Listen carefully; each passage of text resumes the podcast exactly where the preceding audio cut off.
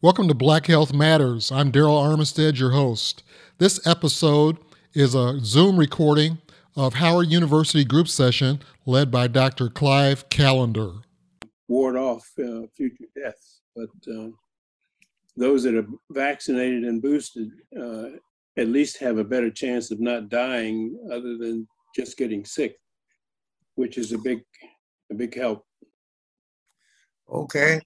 All right. Thank you. Okay. So everyone else, please, so that we can start. And I think the health, what is kind of scary though is that people are acting as though the vaccine, the virus is gone. Mm-hmm. What you say is very true, but our behavior is not like that. Our behavior is like the pandemic is over and we don't have to worry about it. Yeah. So, and that's what is more deadly than anything else, perhaps. Can everyone else go on mute so we can get started?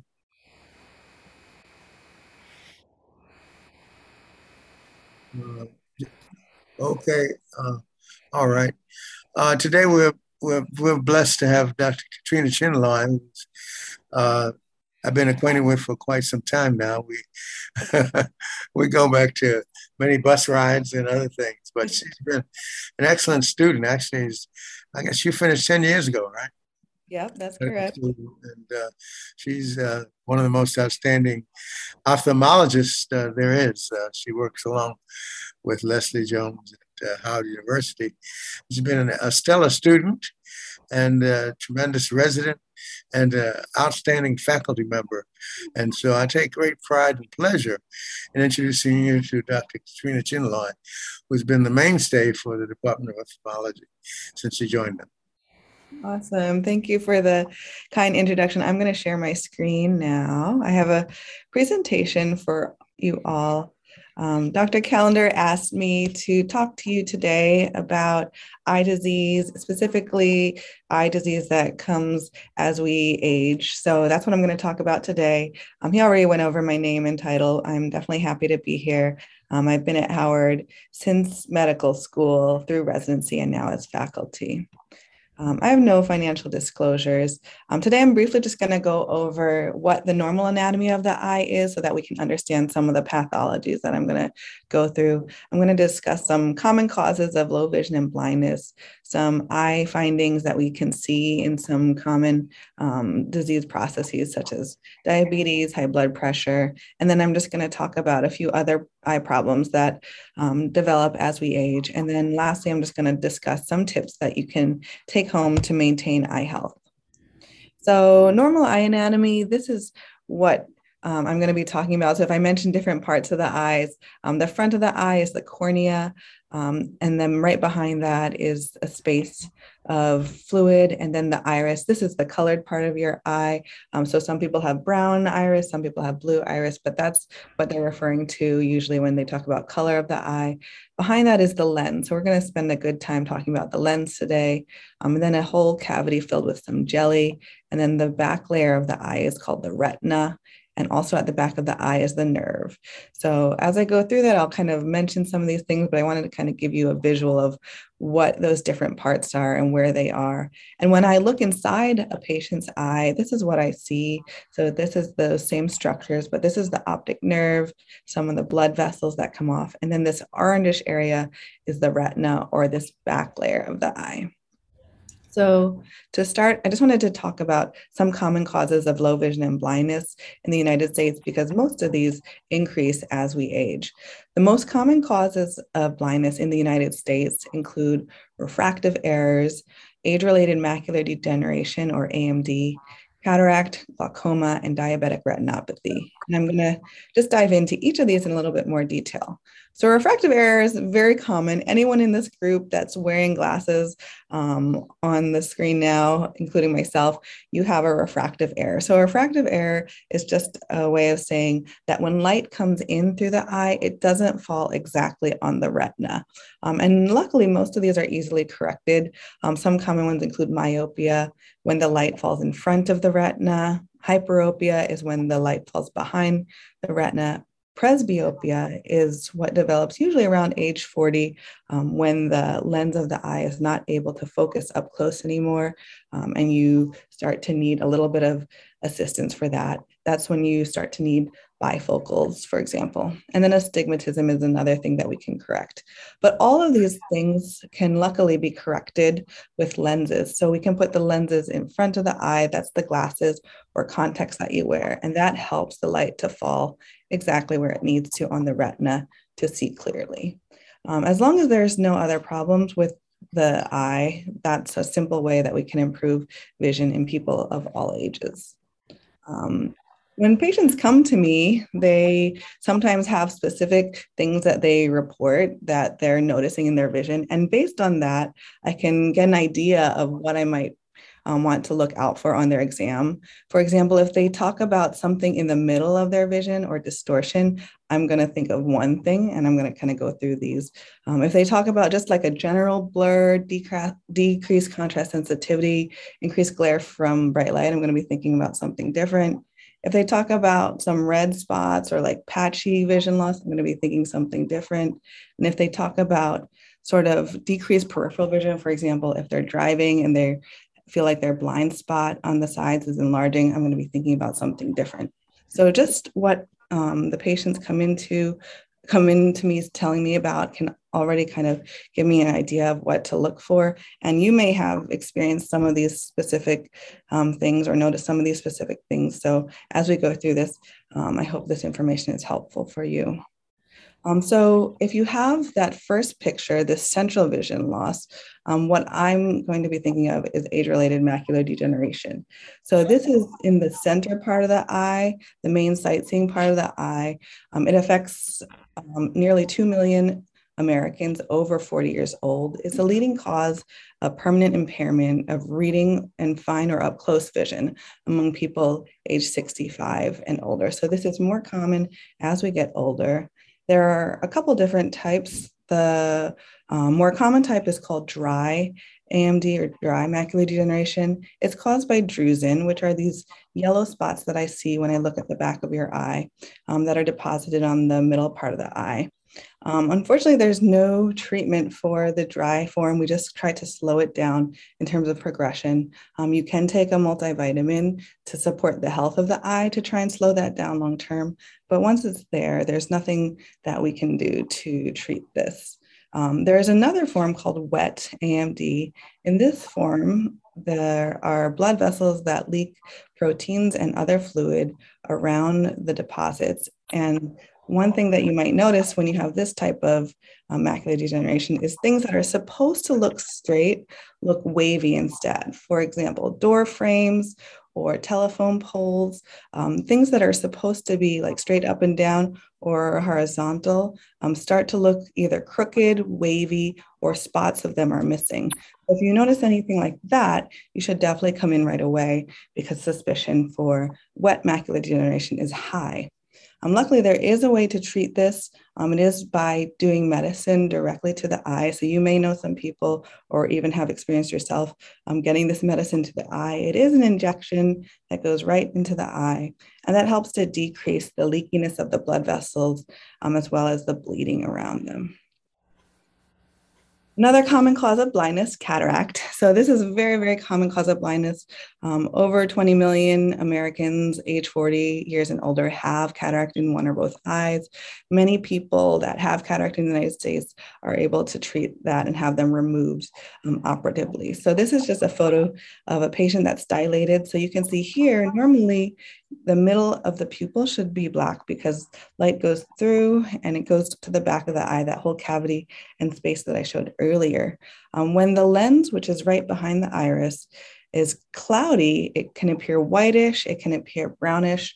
So when you're dilated, instead of light being able to get through to the back, you have this appearance. So this is a big cataract. Obviously, there are stages of cataract, so it might not appear this dramatic if you look at someone or if you yourself look in the mirror, but cataract is the most common, cataract surgery is the most common outpatient procedure.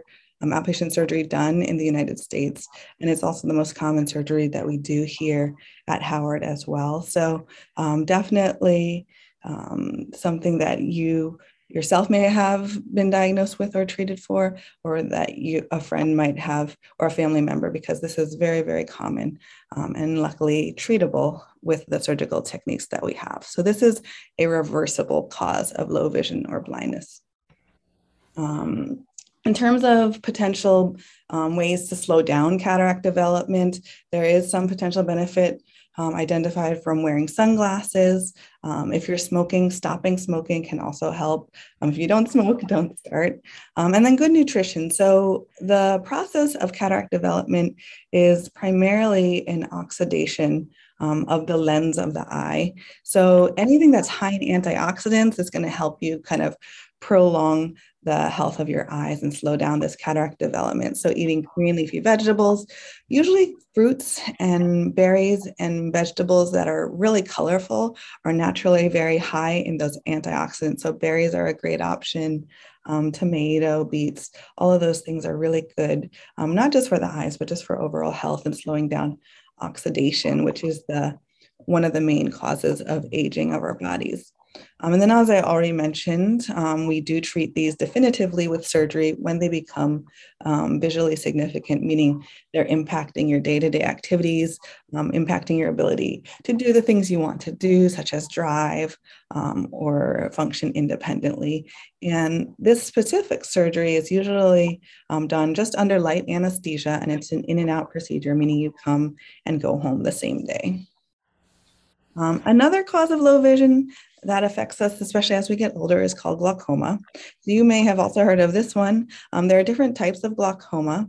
Open angle and closed angle are the two main ways that we categorize glaucoma.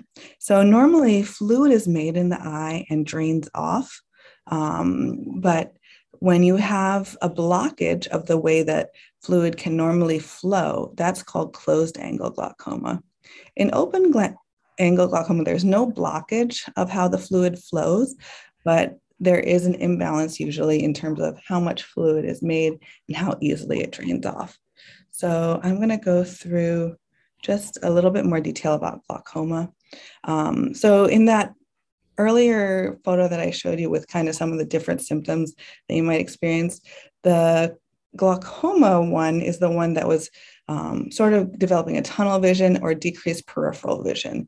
So you can have really good vision and see 20/20 on the chart when we examine you, or kind of when you're functioning out and about, and can still be developing glaucoma because it usually affects your most peripheral vision first, which isn't always obvious. So in the early stages of open angle glaucoma, it can usually be asymptomatic, meaning there's no signs. It doesn't have pain. It doesn't have change in vision in terms of decreased vision. So it's really important, if you're at risk for glaucoma, and I'll go through some of those risks, to get evaluated to make sure that you're not developing glaucoma, because it can be asymptomatic. The other type of glaucoma that I mentioned, the angle closure, that if you are going into an acute phase of that can have symptoms. That can include severe pain, redness, decreased vision, or blurred vision, rainbows, halos, headaches, and nausea or vomiting. And that nausea, vomiting, headache is usually because the pressure in the eye goes up really high, really quickly. Those are symptoms with acute angle closure. That's much less common than open angle, but it does have those kind of constellation of symptoms to look out for. If you do experience that, obviously, hopefully you can get evaluated right away, just so we can make sure it's not something that's happening to you. In terms of people who are at risk of developing glaucoma, so anyone over age 60 has a higher risk. But if you have any family members with glaucoma, if you are of African or Hispanic heritage, you are also at risk of developing open angle glaucoma. If you are of Asian heritage, especially Japanese, you're at risk of developing angle closure glaucoma or low tension glaucoma. And then if you have identified as having high eye pressure on past eye exams, even if you don't have any damage to the nerve, which is the part of the eye that gets damaged with glaucoma, you are at risk of developing glaucoma in the future. If you've had any eye injury before, that can affect the drainage system of your eye and predispose you to glaucoma. And then if you have the front of your eye that I showed you, the cornea, if that is thin in the center, that also can affect your risk of developing glaucoma long-term. And then there are some other associations that I list here: diabetes, migraines, high blood pressure, or poor blood circulation have some less strong associations with developing glaucoma. In terms of how we treat glaucoma, again, very common. So you yourself, or you may know someone that has glaucoma, but we diagnose it by checking a couple specific things when you come to see us. We measure the pressure in your eye. We look at your eye's drainage system. We look at the nerve in the back of the eye. And then we also check your peripheral vision, because like I said earlier, it usually will affect your peripheral vision, and you could have actually really good vision in the center of your eye. And then we also measure how thick the front of your eye is, because that can affect how we interpret the pressure of the eye. So I've shown some pictures of the back of the eye already, but this is the nerve of the eye again, and the blood vessels coming off. Normally, you want to have a nice, healthy rim of nerve tissue around. When this middle part, called the cup, increases and gets to be almost the size of the rim, that's consistent with glaucoma. So this is something we look at and measure every time we look at the back of the eye, just to see if you're suspicious for glaucoma, or if you have glaucoma, how that's changing over time. In terms of treatment, the main thing that we can do to treat glaucoma is to lower the pressure in the eyes. And we do this by a couple different ways.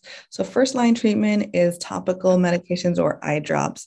So these are well studied. They've been around for a long time. There are obviously side effects to any medication. That's a conversation that you'll have with your doctor if you need these. But they work very well, and they do a good job of protecting the nerve from further damage, because unlike cataracts, damage to the optic nerve and with glaucoma is irreversible. So once the damage is there, we can't bring back the nerve, but we really want to, and the goal of the treatment is to prevent any future damage. Another good option is laser treatment. This can be a first line treatment, or this can be in addition to the eye drops that I talked about previously. But these are also well studied, work really well. I like laser for a lot of patients, just because it means that we can do something in the office, and then you don't have to worry about doing the eye drops at home every day or picking them up from the pharmacy every month. So it's usually again, a discussion that I have with my patients about what works best for them in terms of what they prefer and what they adhere to, because both the eye drops and the laser are good options in terms of treatment. If the glaucoma is progressing, or we can't get the pressure to a level that we need it to be at safely for the nerve, then the next step is surgery. So there are surgeries that we can do for glaucoma, and those are usually if the other options have failed or not getting us to the target that we want. Next, I'm just going to go through some eye findings that we see with some common disease processes, because many of these things will affect a large number of the population. So you may have some of these processes yourself, or know someone else that has some of these things. But the first one is diabetes. So diabetic eye disease is the most common cause of vision loss among working age adults.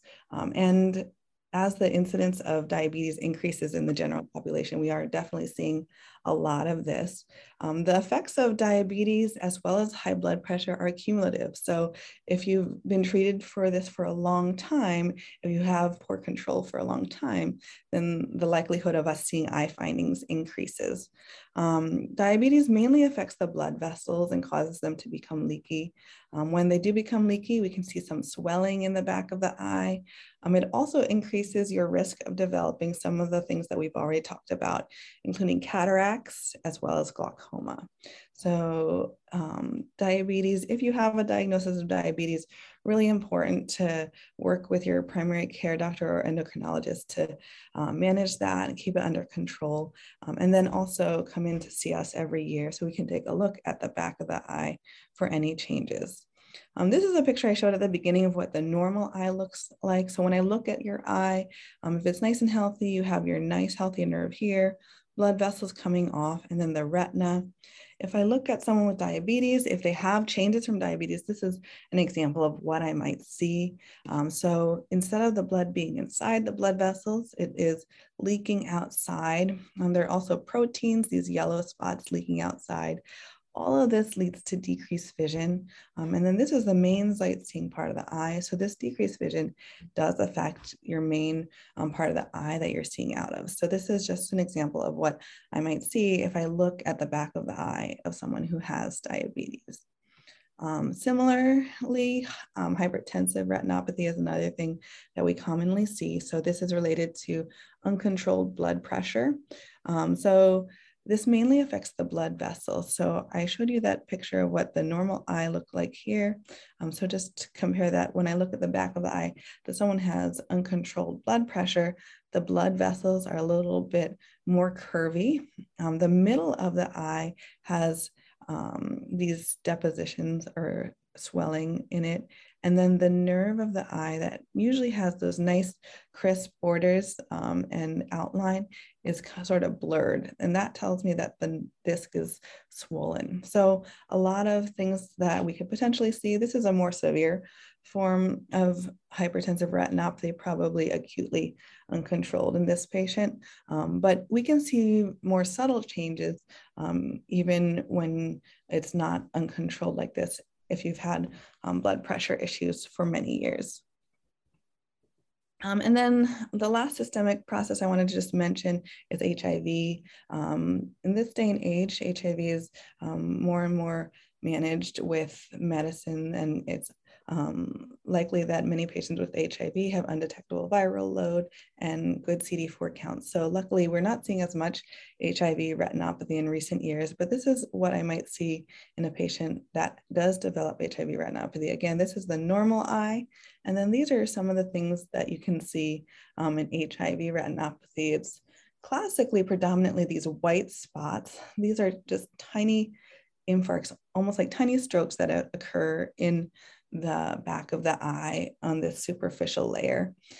So this is a classic finding that we see in HIV retinopathy, again, if HIV is not controlled.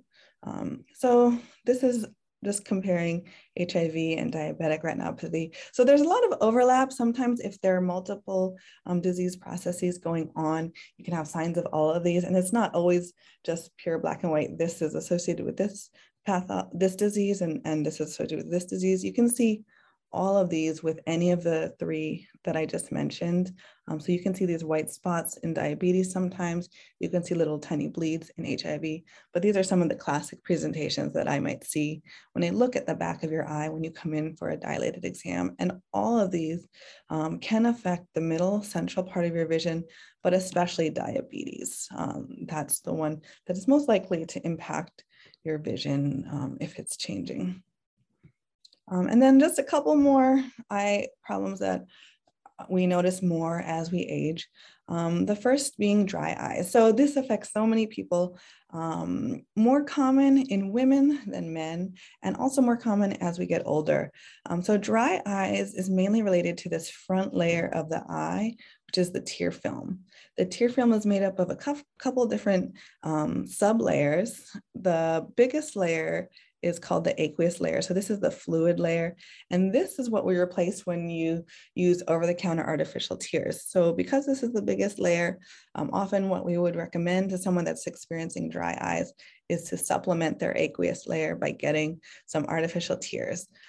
If you aren't sure if you have dry eyes, some of the symptoms include irritation, redness, feeling like there's something sandy or gritty in your eye intermittently, or if you're noticing that you need to blink more, or if you notice that your vision is blurry and if you blink, it clears up. Those are all different symptoms that might be associated with dry eyes. The most superficial layer here of the tear film is actually lipids, so that's fat.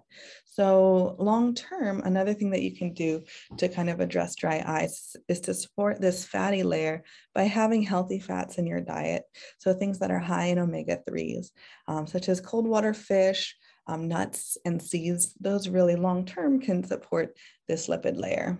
And then there are environmental things. So if you're sleeping near a fan blowing on your face, or if you're staring at a screen for a long time, whether it's a computer screen, a phone, or a TV, those can also affect your surface of the eye and are important to take into account. Another problem that we see is floaters. So this is very common.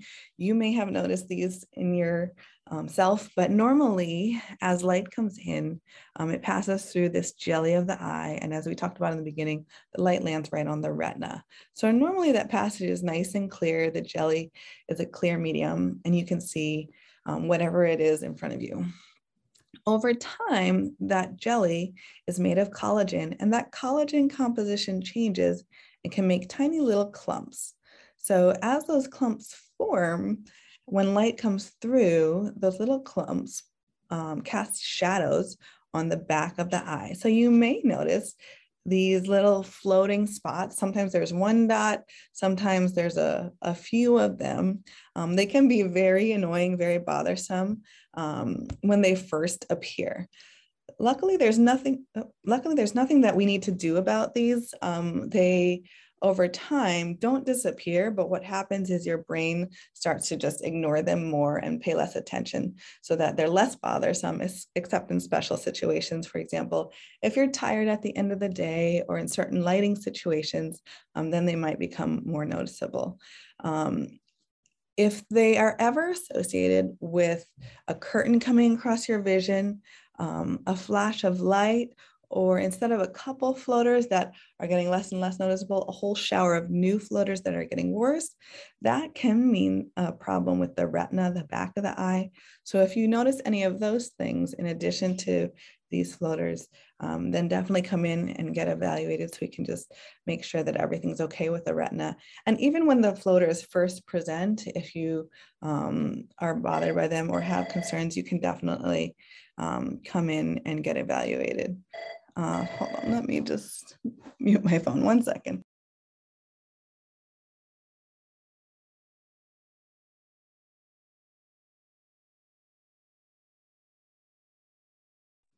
Okay, and then another eye condition that we see with aging is eyelid position. So the eyelids are normally held in place by a mix of muscle and connective tissue.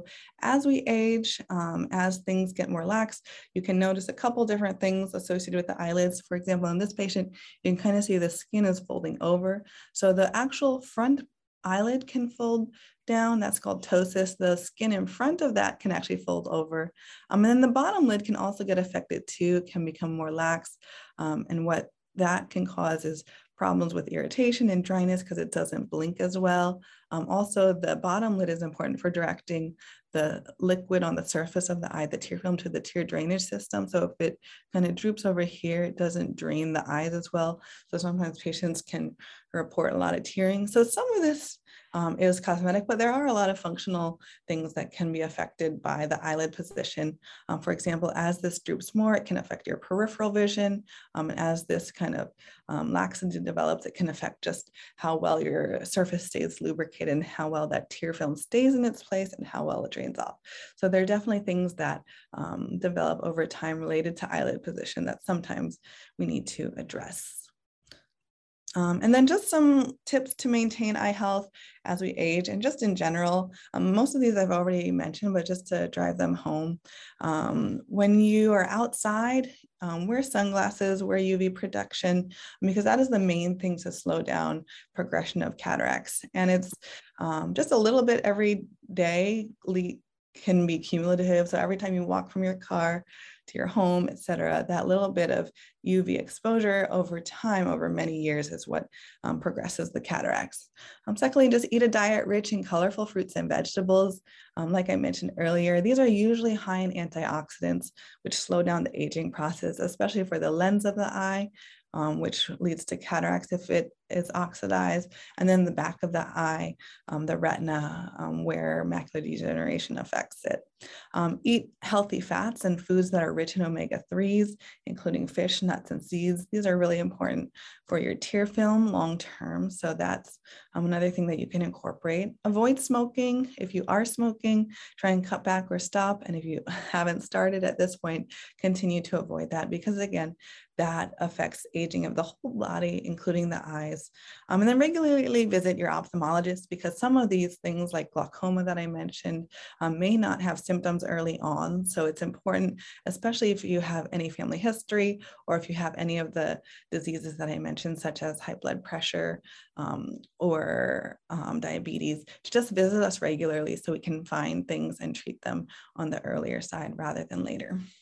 And with that, thank you guys so much for your time. I'm definitely open to any questions that you guys have.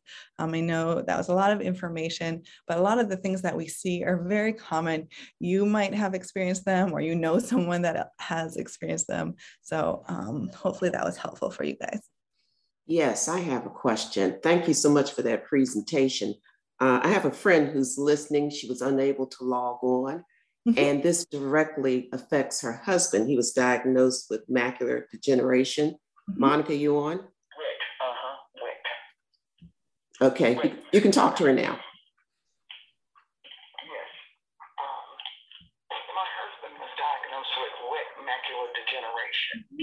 And he is currently read the doctor now. He's getting his second injection. Normally, is that something that he would have to do for the rest of his life? Yeah, so with wet macular degeneration, it is a long-term treatment as long as there is fluid, which makes it the wet form. So initially, he's getting his second one now. So initially, there's a series of at least 3 injections spaced out about a month apart. And then depending how the patient responds, sometimes that interval in terms of follow-up and needing treatment can be spaced out further. But the main thing that he'll have to do at home is to kind of monitor for symptoms. So I mentioned, like, if things that are supposed to be straight look wavy or crooked, and they may have sent him home also with a grid that has little squares that he can even check that on. If anything looks distorted or crooked, that means that the fluid is coming back, and that's a reason to go in sooner than your scheduled follow-up, because it might need another treatment. But initially, the treatments are pretty close together, a few weeks to a month apart. And then after the first few, you can space them out further. But it is something that needs to be followed long-term because the fluid can come back. Injection. We're here at the doctor now, but he also has a machine that he has to look at every day. He looks through this machine, and it sends a signal or something to an off-site place. And if they notice anything, then they'll contact his doctor. Okay, awesome. The doctor will tell him to come in. Okay, so it sounds like he has a combination of like telemonitoring. So that's really great. That's awesome, because then they'll detect it earlier and have him come back right away. So that sounds really good. Okay. Yeah. Now he has the wet macular degeneration in the left eye, and the right eye, they said he has dry. And they're monitoring really that dry eye to make sure that it doesn't progress to wet. It's, you know, and he takes PreserVision. They told him to take PreserVision. So he takes that twice a day, the pill. Yeah, so there's no treatment for the dry form. The PreserVision is a multivitamin that's specially formulated, especially for dry, if you have high-risk dry macular degeneration, or if you have dry macular degeneration in one eye with wet in the other. So it has high doses of certain vitamins like vitamin A, lutein, xanthine. So those are really to support the back of the eye. And that is a well-studied formulation that came out of the NIH, the NEI. So that's definitely good long-term. It doesn't do anything like short-term. It's not going to reverse the macular degeneration, but it will support the eye long-term. And hopefully he doesn't develop that wet form. And if he does, that's when the treatment comes in. Repeat that, Monica. Yeah, is there anything else he can do, or does it look like what he's doing is proper, you know. Oh, it sounds like he's doing the right things. I mean, he's under care of an ophthalmologist, he's getting the medicine. And then just to reiterate, smoking cessation, if he's a smoker, to avoid smoking, that's another one. Mm-hmm. Okay. Okay. No, I think he's doing everything right. Okay. Thank you, Dennis. Thank you so much. No problem. Okay. Okay. Okay. Thank you. Bye-bye. I have a couple of the main issues. John here. Thank you so much for your presentation. It was awesome. I have about 5 or 6 questions, but I'm going to ask 3 because I think I can relate to most of the things you talk about. You didn't mention anything about conjunctivitis. Conjunctivitis. So conjunctivitis is affects the white part of the eye. So if you're looking in the mirror really closely, you'll see the white part of the eye in between like the brown part of the eye and the eyelids. So that's your conjunctiva. Conjunctivitis is just inflammation of the conjunctiva. So it can happen from a lot of different things. It can be infectious, such as a virus. That's the most common cause. It can be bacterial, it can be allergic. So it's basically redness that develops in those blood vessels on the white part of the eye. It is very common. I didn't talk about it as much. It doesn't especially happen as we age, but it can affect anyone. It actually affects kids a lot because they're in like close contact with other people, spreading a lot of germs. So they get the infectious kind. For most conjunctivitis, if it's viral, there's no treatment. It's mainly just kind of keeping the eyes comfortable, making sure the surface is lubricated, making sure you're not spreading it to the other eye or to other people. If it's bacterial, we give you antibiotics. If it's allergic, then we treat the allergies either with eye drops or looking to treat the systemic allergic component. So conjunctivitis is very common. Depending on the cause of it, we can treat that appropriately as well. Okay, second question. Is macular degeneration genetic? There is some proposed genetic component to it. It's most common in Caucasian people of Caucasian descent, and then also women. So it can occur in anyone, though, but that's the common population that it's seen in the literature. And my father had it, so I'm concerned about that. And yeah, I have floaters. I think I've got insects flying around the house. And the last question, I have these concretions on the inside of my eyelid that have to be every now and then removed. Is there any cause for that? Is something that I can do with diet to get rid of those? Yeah, so concretions are usually little, almost like calcium deposits that can occur in the on the back of the eyelid or in the corner of the eye. And those are from usually chronic low-grade inflammation of the eyelids and eyelashes.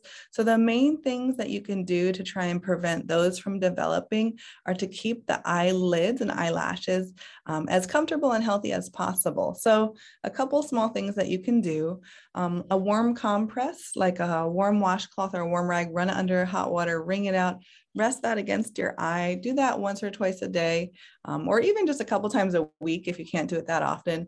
What that does is kind of keeps the oils flowing that line the eyelids and eyelashes.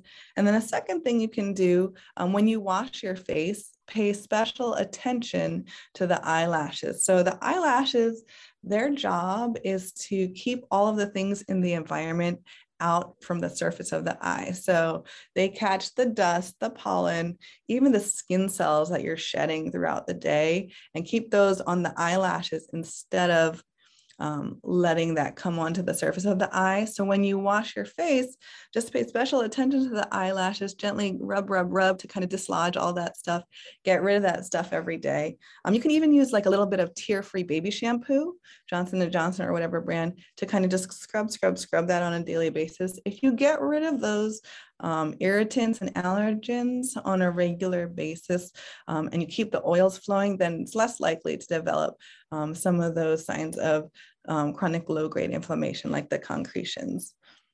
Last question. You just mentioned something, rubbing your eyes. Can you talk about that?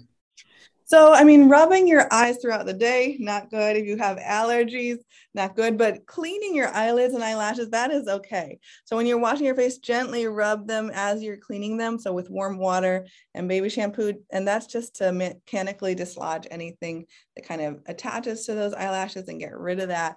But rubbing your eyes throughout the day usually means there's something else going on. It could mean that you have allergies. It could mean that you have dryness. So that's something we want to look into. So it's two separate, but yeah, just intermittent rubbing throughout the day, not so good. Intentional rubbing to kind of clean the eyelashes, that is good. Thank you so much. Yep. Dr. Chinlaw, this is the other John. I also enjoyed your presentation, very informative. Did you talk about itchy eyes? So I didn't specifically, but I know, like, since that was mentioned, conjunctivitis and itchy eyes, I didn't specifically talk about that, but itchy eyes usually can be a couple different things. One could be allergies. So if you have a pattern to your itchiness, like seasonal, then that's almost always allergic, allergic conjunctivitis. We treat that with some eye drops that are antihistamines. If the itching eyes are associated with like sneezing, runny nose, or other systemic signs of allergy, then you should definitely take an oral allergy medicine, Claritin, Zyrtec, Allegra, because that will also help with the eye symptoms usually. And then if the itching doesn't have any pattern, it can sometimes be associated with the inflammation of the eyelids and eyelashes that I was talking about with the other John. So just kind of cleaning off your eyelashes at the end of the day is a good thing to do to help with both the allergic and the inflammatory causes, because if there is, like I said, dust or pollen or other things that get on your eyelashes, you want to get rid of that before you go to sleep. Because if you're asleep lying down and that has time to just kind of linger there and cause a reaction, then it's going to be more bothersome to you. So kind of at the end of the day is usually the best time, if you've been out and about before you go to sleep, to just kind of do that gentle wash of the eyelids and eyelashes with a little baby shampoo to just kind of get rid of all of those potential irritants and allergens on a daily or regular basis. Dr. Chinlaw, thank you so much for your presentation. I have a question about night vision. A lot of my friends avoid driving at night because of loss of night vision. Is there anything that can be done to treat it and regain night vision? So that is classically something that we see as cataracts progress. So I don't know if they've been evaluated for cataracts, but cataracts are in the lens of the eye. So that affects the light as it passes through. If the cataract is blocking the light, then less light is getting to the retina, which is the part that transmits the light into a message to our brain. So classically, when patients develop cataract, night driving is one of the early things that they report.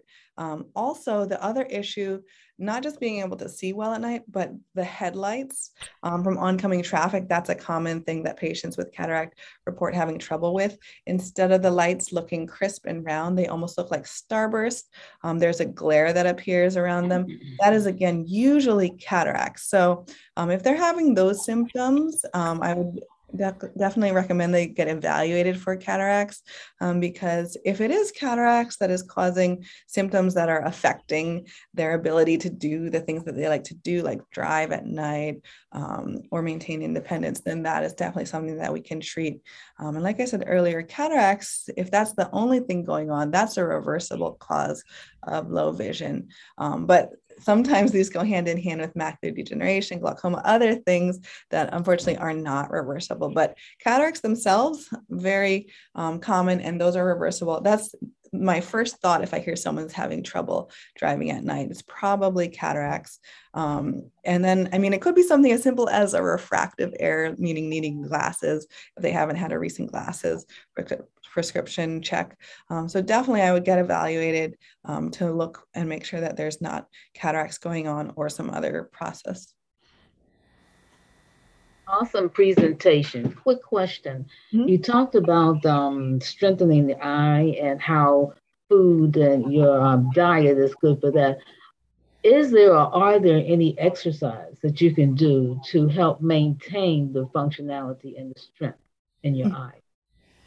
So certain vision problems, such as problems focusing up close, you can do exercises to get the eye in that pattern and looking up close. In terms of the eyes, the eye muscles that keep the eye in place and aligned can get fatigued. So if you are staring at a screen for a long time, if you're especially like a computer or a phone for a long time, those muscles can get tired from being in the same position for a long time. So most people have heard of 20/20 vision is perfect.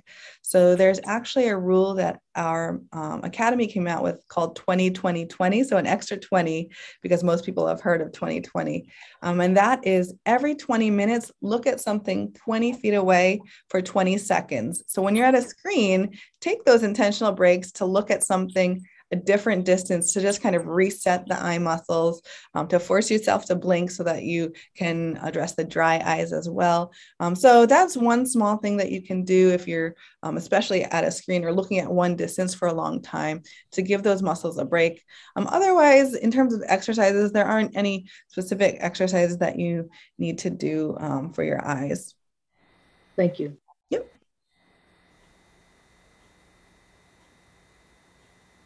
Can you talk with us about the, you know, you see a lot of girls with these detachable eyelashes. What are the pros and cons about the eyelashes? Pros, I guess, would be that they feel good and they like the way they look. There are a lot of cons, though, from an ophthalmologist standpoint. They cause a lot of problems from our standpoint. They can cause infections. They can cause allergies to glue or even reactions to glue. We've seen eyelids glued together. We've seen bacteria that build up on the base of these lashes if they aren't removed and cared for regularly. They can affect your peripheral vision as well. So from our standpoint, we encourage patients not to use them. I guess the main con is just kind of feeling good and feeling pretty and what that brings to you as an individual. But from an eye care standpoint, they mainly cause a lot of problems with inflammation, infection, and allergy. Thank you. Are there any safe eye cosmetics, including mascara, eyeliner, and eyeshadow, or do you discourage use of any of those? No, I mean, things like mascara and eye makeup, there are some safer brands out there. You can look at like E3B. They have like lists of them online, but the main thing with any eye makeup, if you wear it, is to take it off before you go to sleep. So take it off on a daily basis. If you leave it there for a long time, that's when it can cause problems, especially overnight. And then also just making sure the products that you're using are not expired. Some of them can last a long time if you don't use them that frequently. So if you're using expired makeup, then that can also cause problems with the eye. So just making sure they're not expired and that you're removing it on a daily basis. And you can even use the baby shampoo for that process, but there are eye safe makeup removers that are also good to use.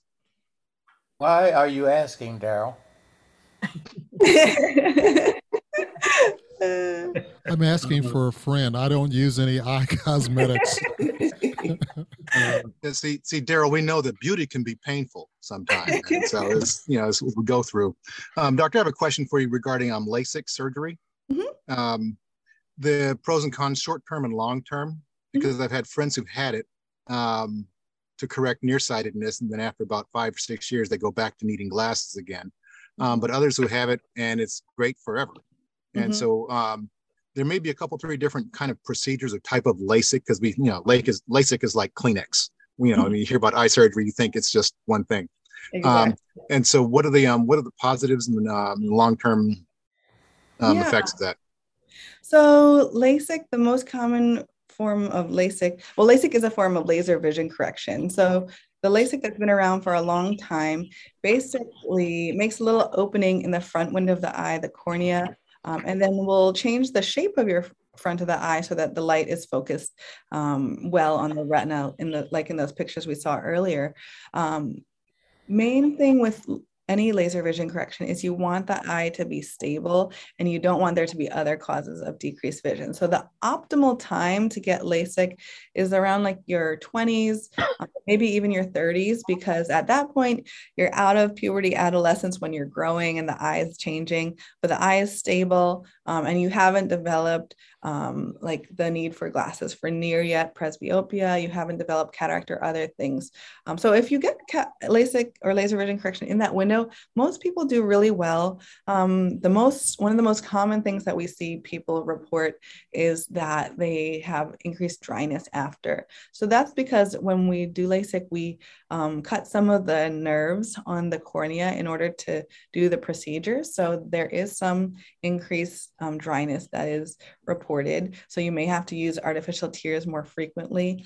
Some of the newer techniques don't cut as many nerves. So that risk and that side effect is becoming less common. So that's one of the common things. There is also a possibility that change that they make in the cornea, it's called a flap, can be dislodged. So if you are engaged in like martial arts or other things where you might have contact with people, you're probably not a good candidate for that because it can get dislodged and that would decrease your vision. Over time, there is a risk of what we call regression. So the front of the eye can change shape over time. If that happens, some places that offer LASIK will offer like a touch up. So you may need just another treatment down the road in the future. And then the other reason why sometimes it seems like it's not working as well anymore is because you can develop cataracts, you can develop other things that aren't on the cornea, the front window of the eye that's treated, that can affect your vision.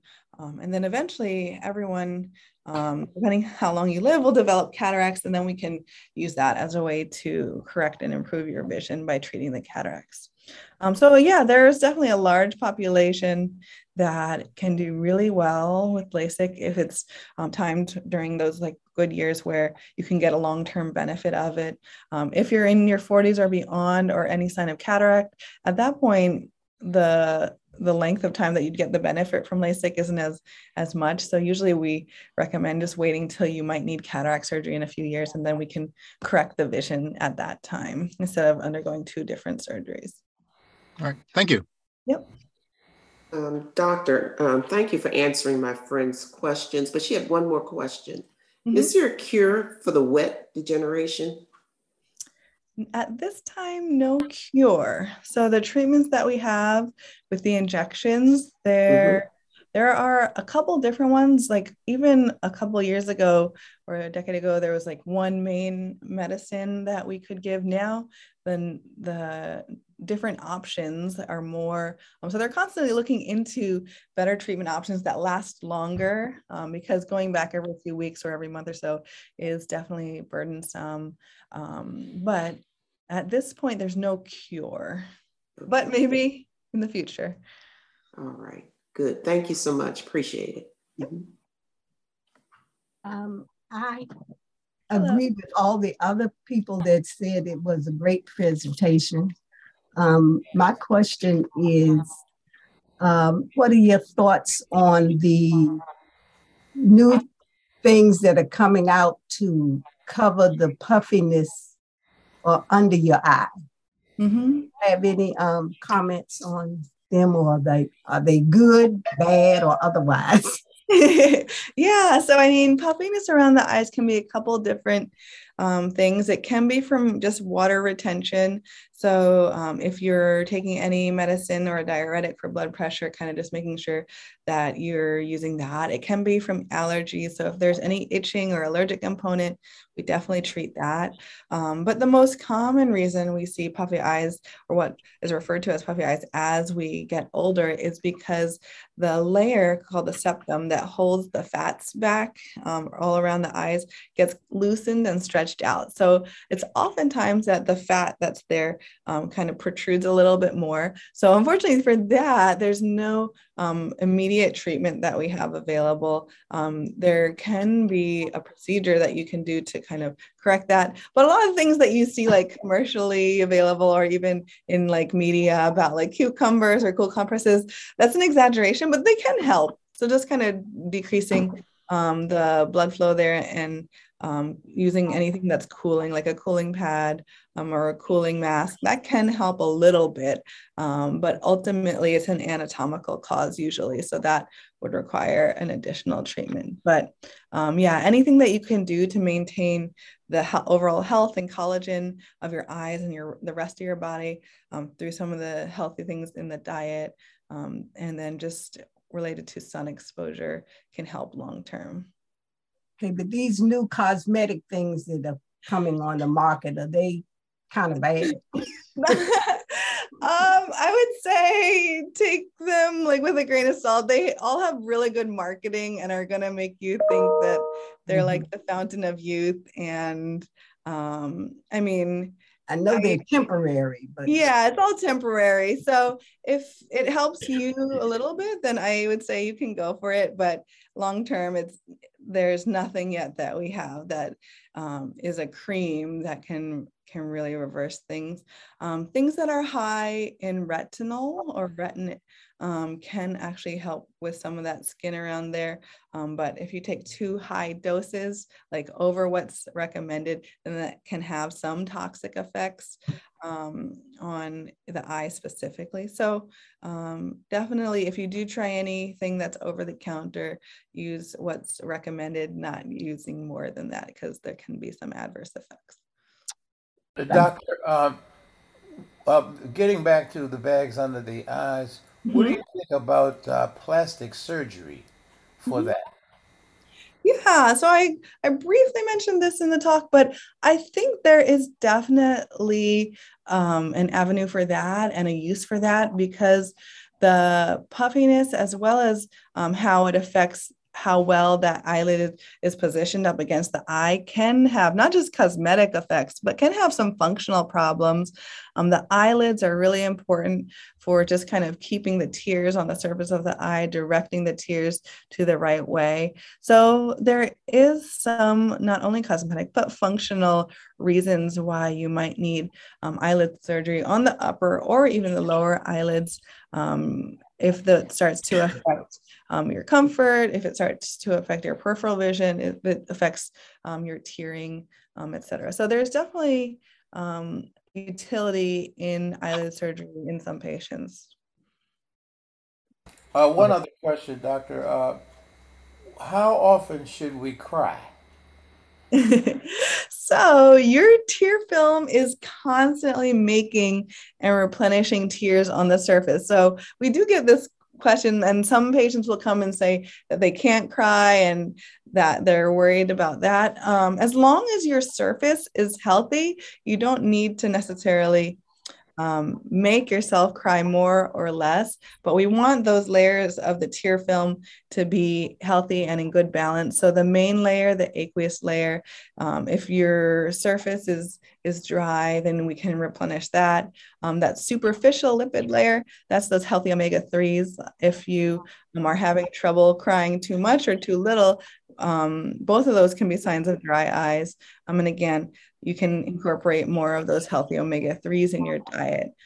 But the over-the-counter artificial tears actually can help with tearing, whether that's too much or too little. Often it's confusing because when you're crying a lot, you're thinking that the eyes can't possibly be dry. But sometimes you're crying a lot because the surface of the eye is getting a message that the surface is dry. So it's making more tears, but they might not be healthy and they might not be staying on the surface of the eye. So sometimes even when you're crying a lot, the surface of the eye can be dry. And that's when that important balance between the fats, the lipids, and the liquid layer comes into play. Quick question about these big screen TVs. Mm-hmm. You know, now we have a 80-inch TVs, 100-inch. They used to say, you know, you shouldn't watch those too closely. What's the relationship between? Is there damage done by watching TV too closely? Yeah, I mean, in children, there have been studies that screen time up close can actually lead to progression of what we call myopia. So more nearsightedness, which means that they'll have trouble seeing far away and need glasses. So I think the window for when that's really important is definitely in children. There are a lot of studies on this, especially out of China, when where they have really high levels of myopia. In terms of some of the studies that we've produced out of the United States, there is evidence that children should get at least 2 hours of outside time a day to slow down progression of myopia. So we see this not only with television, but also when we were doing school on Zoom and other screens, when children were getting a lot of screen time, that there is a progression of myopia if especially children are focusing on these screens up close. Once you're kind of out of that age range, it's not as important. So I think that that's really the window up through age 20, when the eyes are changing and growing, that you want to try and make sure that kids are getting outside time, because when you're outside, most of your activities are going to be further away. You're looking at your friends, you're looking at things that are beyond arm's reach. When you're inside looking at a screen, that's all within arm's reach. So the eyes focus up close and kind of develop in that way.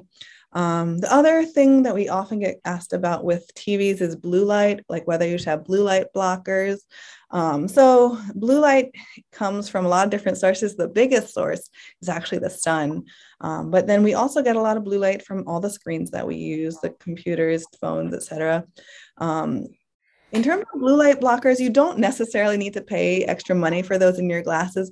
The biggest thing is, though, if you're using screens late at night, if you're getting that blue light when the sun is down. So the sun as a blue light source helps to regulate your circadian rhythms when your brain knows to be awake and asleep.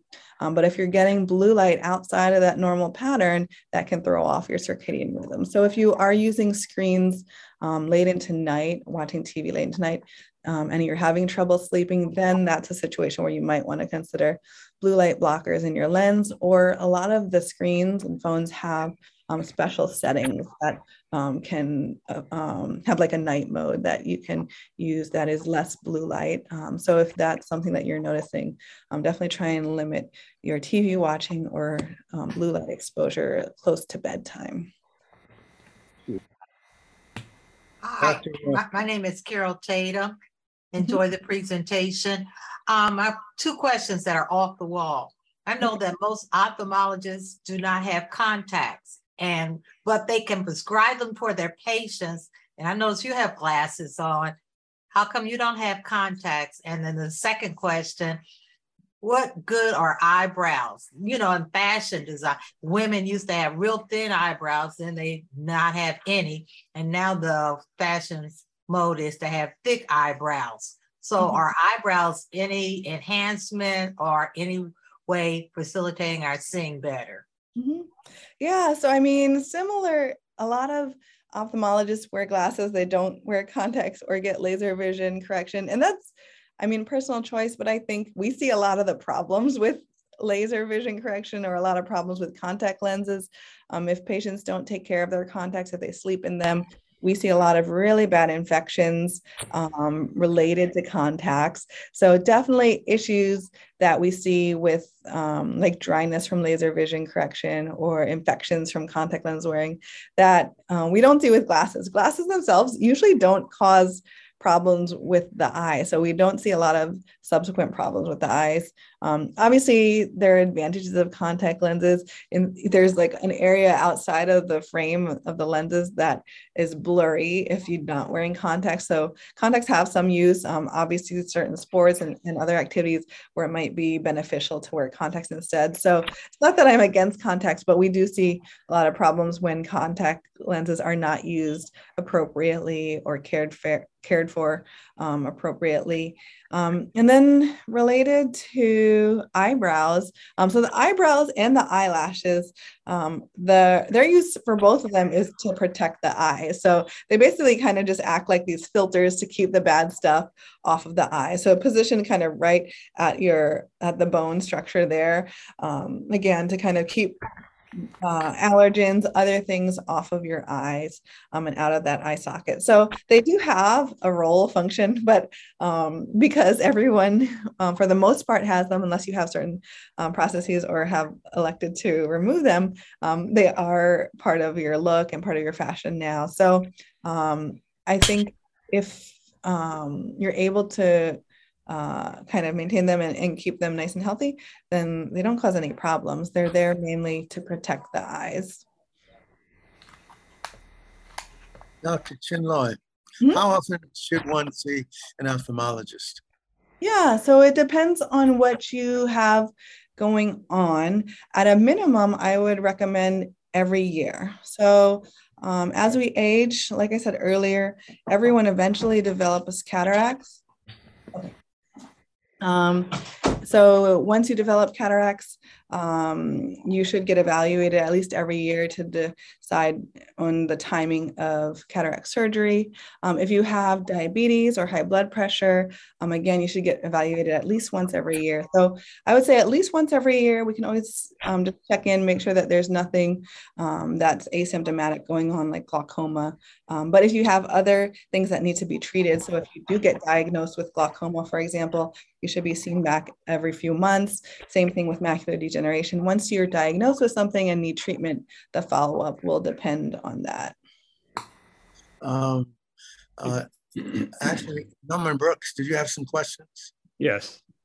Speaking of prescriptions, when one prescription is written and it's submitted to be filled, and that particular prescription doesn't fall under a person's insurance plan, does the ophthalmologist get a message or a note to let them know that they need to rewrite that particular prescription and not have to wait to see the ophthalmologist, which could be, in my case, a month and a half?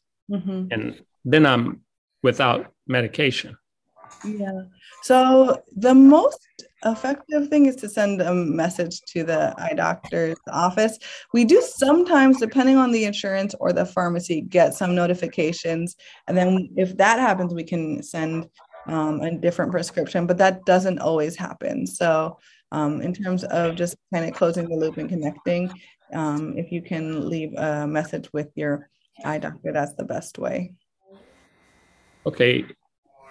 I get a message from my insurance company, and the message reads that my ophthalmologist is going to be contacted as well, which means that another prescription has to be written. So who does the follow-up, the pharmacy department, the ophthalmologist, or the patient? So if your insurance sends you that letter, that means that they are the ones that are initiating a change. So they will send us a similar letter, and then our, for example, in our clinic, our technicians go through those letters on a daily basis and will update the changes and send a new thing to the pharmacy. So if we get letters, so with certain insurances, we do get information like that. So if we do get those letters, then we will send replacements directly, and there's nothing to do on the patient's end.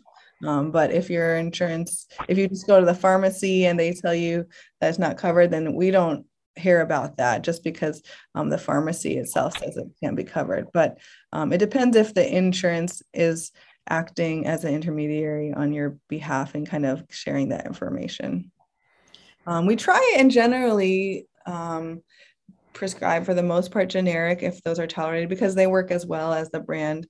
Certain patients, if they, for example, with eye drops, need preservative-free ones or other things, then we sometimes need to give the brand. Or if they've tried the generic and it didn't seem to work as well, then we give the brand. But for the most part, a lot of the generic eye drops, especially for like glaucoma, are usually well covered, but it can vary depending.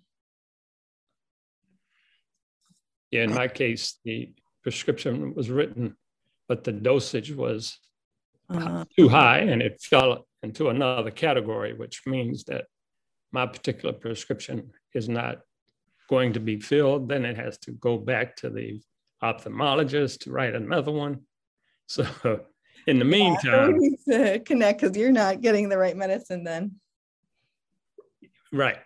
Yeah. So Does the ophthalmologist get any kind of information from the insurance company to let them know that they need to write another prescription? If the insurance companies that's sending out information like the letter that you got, then our office gets a letter as well. You get a copy of it. Yeah. The letters, unfortunately, can lead to some delays because it's through the mail system, the hospital sorting system, then it comes to the clinic. By the time that happens, it could be a week since they denied it and sent that letter. So there's definitely gaps. So that's another opportunity, if that is happening, to reach out to the office directly. How often do you recommend getting a second opinion? I mean, if you have a good board-certified ophthalmologist, then they should be practicing standard of care. And I don't think it's often necessary, but if you have something that you're uncomfortable with or something that like you've talked to other people and they've had like a different treatment plan for something similar, then I say it's always your right and encouraged to get a second opinion. But for the most part, based on kind of your unique exam, your ophthalmologist will try and have your best interest in mind and trying to do the best thing. It's also hard when you hear like your other friends like got something else, because they don't know the whole story. They don't know what your vision is at the exam, what your pressure is, so all the details. So I think sometimes it's easy to hear people maybe had things done a little bit differently, but it's not the exact same situation, even though it sounds similar. So it's always encouraged, but I think it's often not usually necessary. The main situations are if you are recommended for surgery and it's not something that you are interested or comfortable in, then you can always get a second opinion about that. And you can always also decline surgery as well. That's your autonomy as well. As you know, if you have glaucoma, are there many different glaucoma specialists available? Or is that an area where you have a small number of glaucoma specialists? Since that's a problem that we see with the African-American population, this is a source of concern. Right. At Howard, we have 2 glaucoma specialists. Many places, many of the like hospital institutions in the city will have at least 1 glaucoma specialist. But there's definitely always a need, like you said. The prevalence of glaucoma in the aging population is definitely high, and especially in patients of African descent. So it's definitely something that we're constantly looking to recruit more specialists for, but most places should have at least 1 glaucoma specialist. And then I'm a comprehensive ophthalmologist. I manage glaucoma up until it needs surgery. So most comprehensive ophthalmologists can kind of follow up with glaucoma, can do the test for glaucoma, evaluate, kind of do lasers, do eye drops. And so if it's like a mild to moderate glaucoma, that actually can be managed by someone who's not a glaucoma specialist, because the glaucoma specialists are often so busy taking care of the more severe disease. So if you're having trouble getting in with a glaucoma specialist and you aren't sure what stage of glaucoma you are, or if you even have glaucoma, then often a good place to start is with a comprehensive ophthalmologist, because if you need that higher level of care, then we can direct you there. But if you don't, then we can kind of manage you in a way that doesn't require that level. By the way, this is the largest attendance we've ever had. So awesome. You must have heard you were coming. Great. Any other questions for Dr. Chinlaw, who's done such a superb job of educating us about eye disease? She's particularly addressed the eye disease of the aging because I asked her to. So if you have any other questions, please, this is the time.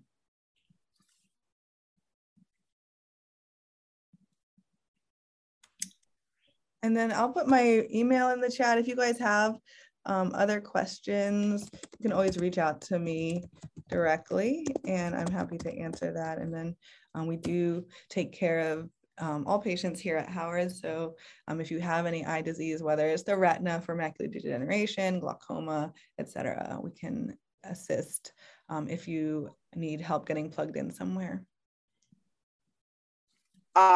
This is Elizabeth. Thank you, doctor. A wonderful presentation. As a wellness coach, I really appreciate your reinforcing those things I talk about daily to live that healthy lifestyle. I had a little technology problem. So you may have already addressed this. Did you talk about the OCT exam? The OCT exam? So OCT, I didn't really get into that. OCT exam is something that we use to scan usually the layers of the retina, although it can be used for other parts of the eye. So it uses a special technology to look at the layers of the retina. It's especially useful for macular degeneration and diabetes because we can see if there's active wet form, active swelling, active fluid there. We also use it to look at the nerve and how healthy and thick the nerve is compared to other people your age. So that is useful in terms of tracking glaucoma progression. So the OCT is definitely a great technology. We use it every day. I didn't get into detail about it too much here, but it measures thickness down to micron. So it's very, very specific and it's based on age match controls to give us an idea of if something is falling out of a usual range and maybe needs to be monitored a little bit more closely. Thank you. Yeah. Doctor, we've heard a lot about the macular degeneration, especially with aging clients. So is there anything that we can do to prevent it? Mm-hmm. So preventing, unfortunately, nothing that we have to prevent it altogether. The PreserVision or the AREDS vitamins, those are good long-term because they just maintain the retina health. They're high in those vitamins that are antioxidants, A, C, and E, lutein and xanthine.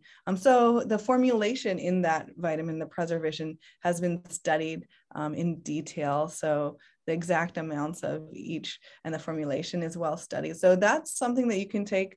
That's like a 10-year plus kind of treatment in terms of just kind of maintaining that health. So it's not something that you can take and right away you would see any sort of benefits, but that and the smoking, I think, are the biggest things in terms of preventing AMD. Mm-hmm. Doctor, is some truth about what is said about carrots? You know, I heard coming up that carrots were good for your eyesight, and according to you, it's a vegetable that has color in it, and it probably has beta carotene. Is that correct? Yeah, exactly. Beta carotene, lutein, xanthine, all of those in that family are very good for the eyes. So yeah, I know it's kind of like a joke in the cartoons, but it's true. It does help you. And again, I mean, it's not like you can take a specific prescription of like 2 carrots a day or anything like that, but just kind of those habits over the long term can definitely help with your overall eye health as well as the rest of your body. Speaking of carrots, the miniature carrots versus the regular long carrots, which is better for you? Or they're both about the same? About the same, yeah. I mean, whatever is easier for you to take regularly should do the trick. Content-wise, it's the same. Thank you. Mm-hmm. Well, I'd like to thank you for the group for the splendid presentation today. One question more, if you don't mind. Yeah. Hello. Hello. Yes, thanks a lot for a very wonderful presentation. I have just a simple question. A cousin of mine is approaching 80 years old. He can read, he can see very well, drive. And then, but the doctors examined his eye and told him that he's developing, I think, glaucoma, and they are encouraging him for eye surgery. But he does not want to go under surgery. So, in your own point of view, is considering his age, 80 years old. What does he need eye surgery for? Definitely. I mean, like I was saying earlier, for glaucoma, usually the first line is drops or laser. So if it's at the point of glaucoma that either, I mean, at the point of surgery, that either means they weren't able to control it with those other forms, or that it's really a bad stage. So it can also be possible that he's confusing glaucoma and cataracts. We often get patients coming in saying that they have one, but on the exam, it's actually the other, because those are both so common. For cataracts, the treatment, definitive treatment is surgery. So it could be that he has cataracts and maybe got it confused. Glaucoma, we can treat with medicines and laser before we get to the point of surgery. So I would just kind of go back and review that. If he's not having symptoms, that is also sort of in line with glaucoma, because like I mentioned, it often affects the periphery. So you can have 20/20 vision here and can be losing vision out here. The thing about glaucoma is that it's irreversible. So if he's not getting treated and the pressure is still high, then he can lose more and more vision. So definitely you do want to treat glaucoma to prevent any further vision loss, because it is irreversible. In the early stages, it can be asymptomatic. You can see great and not realize that you're losing vision out there. Surgery is a treatment option for glaucoma, but it's usually after we've tried some of the other things. And then possibly if he's getting it confused with cataracts, the definitive treatment is a surgery, but only if visually significant. So if you're functioning well and you're not bothered by the vision, then that's not someone that I would do cataract surgery in. Okay, thank you. Yeah, thank you. No, no problem. Doctor, one more question. You said something about you can have 20/20 vision and your peripheral vision can be very bad. So what should you do in that case? Should you try to do something to correct your peripheral vision?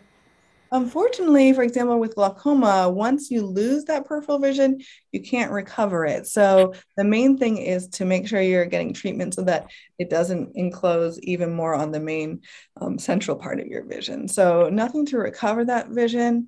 But yeah, in terms of what we define as blindness, it can be 2200, meaning what you read on the chart, or it can be a certain degree of vision as well, can be defined as blindness. So you can have, again, 20/20 vision in the middle and sometimes not even realize that you're losing some of the vision out there. So that's, again, why it's really important, especially if you have a diagnosis of glaucoma, to get seen every few months. Just monitor your pressure in case that needs adjustment to the treatment, as well as to just kind of regularly see how well your peripheral vision is doing and if it's changing. Yeah, my last visit, my pressure was 1313. Awesome. That's perfect. So yeah, we love it between 10 and 20. And then if you have a diagnosis of glaucoma, ideally even below 18 every visit. So 13 is a great pressure for the eyes. What is your recommendation to somebody who has glaucoma but has difficulty getting seen by his ophthalmologist? I mean, if you're having trouble with visits, laser is a great option if you can get that done, because that can last up to several years. And then you don't have to worry about the eye drops being prescribed or being able to get those from the pharmacy regularly. There are outreach activities in some urban places like Philadelphia, as well as some cities in California, where they will go around, do screenings. If you have glaucoma suspicion or glaucoma, they will do a laser on the spot, because then even if you're lost to follow up, you have at least some treatment on board. So laser is a good option.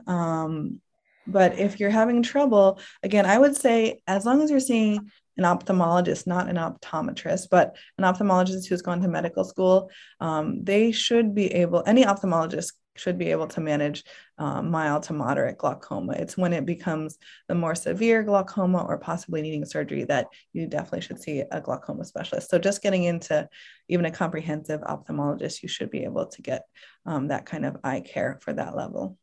Well, one of my colleagues has difficulty getting an appointment to see his eye doctor. So does he need to just change his eye doctor? Maybe. That's possible. Yeah. So if there's an accessibility thing, any comprehensive ophthalmologist should be able to manage mild to moderate glaucoma. Well, it looks like we've exhausted all the questions and she's answered them so splendidly. And so we have to thank you so much for taking the time to educate us. Thank you. Awesome. Thank you for having me, guys. It's been a pleasure. Okay, and thank you. Next week, we're going to have Dr. Lewis.